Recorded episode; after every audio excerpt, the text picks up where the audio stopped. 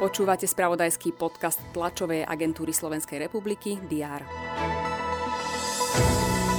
Vo veku 74 rokov zomrela v pondelok v Cúrichu slovenská operná speváčka Edita Gruberová. Český prezident Miloš Zeman nie je podľa lekárov schopný vykonávať žiadne pracovné povinnosti.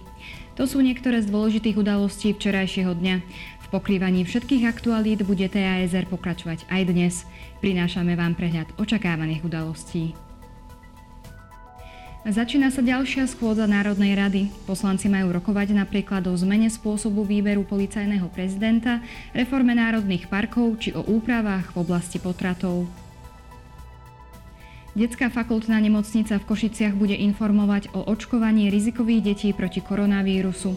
Košická nemocnica je jedným z troch centier na Slovensku, ktoré bude očkovať vysokorizikové deti vo veku 5 až 11 rokov.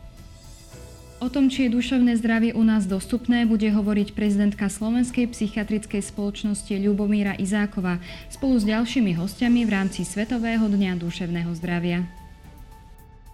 Prezidentka Zuzana Čaputová povýši a vymenuje generálov ozbrojených síl a príjme nového francúzského veľvyslanca.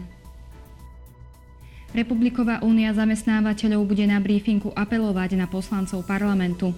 Hovorí o údajnom miliónovom biznise vydavateľov strávnych lístkov a chce, aby ho poslanci zastavili. Pozrieme sa aj do zahraničia. Ústavná komisia Českého senátu bude riešiť, či je prezident Miloš Zeman schopný vykonávať svoj úrad. Ujasní si, ako postupovať, ak by sa jeho zdravotný stav nezlepšil. Poľský premiér Mateusz Moraviecký vystúpi s prejavom v Europarlamente. Mal by sa v ňom venovať sporom medzi Varšavou a Bruselom.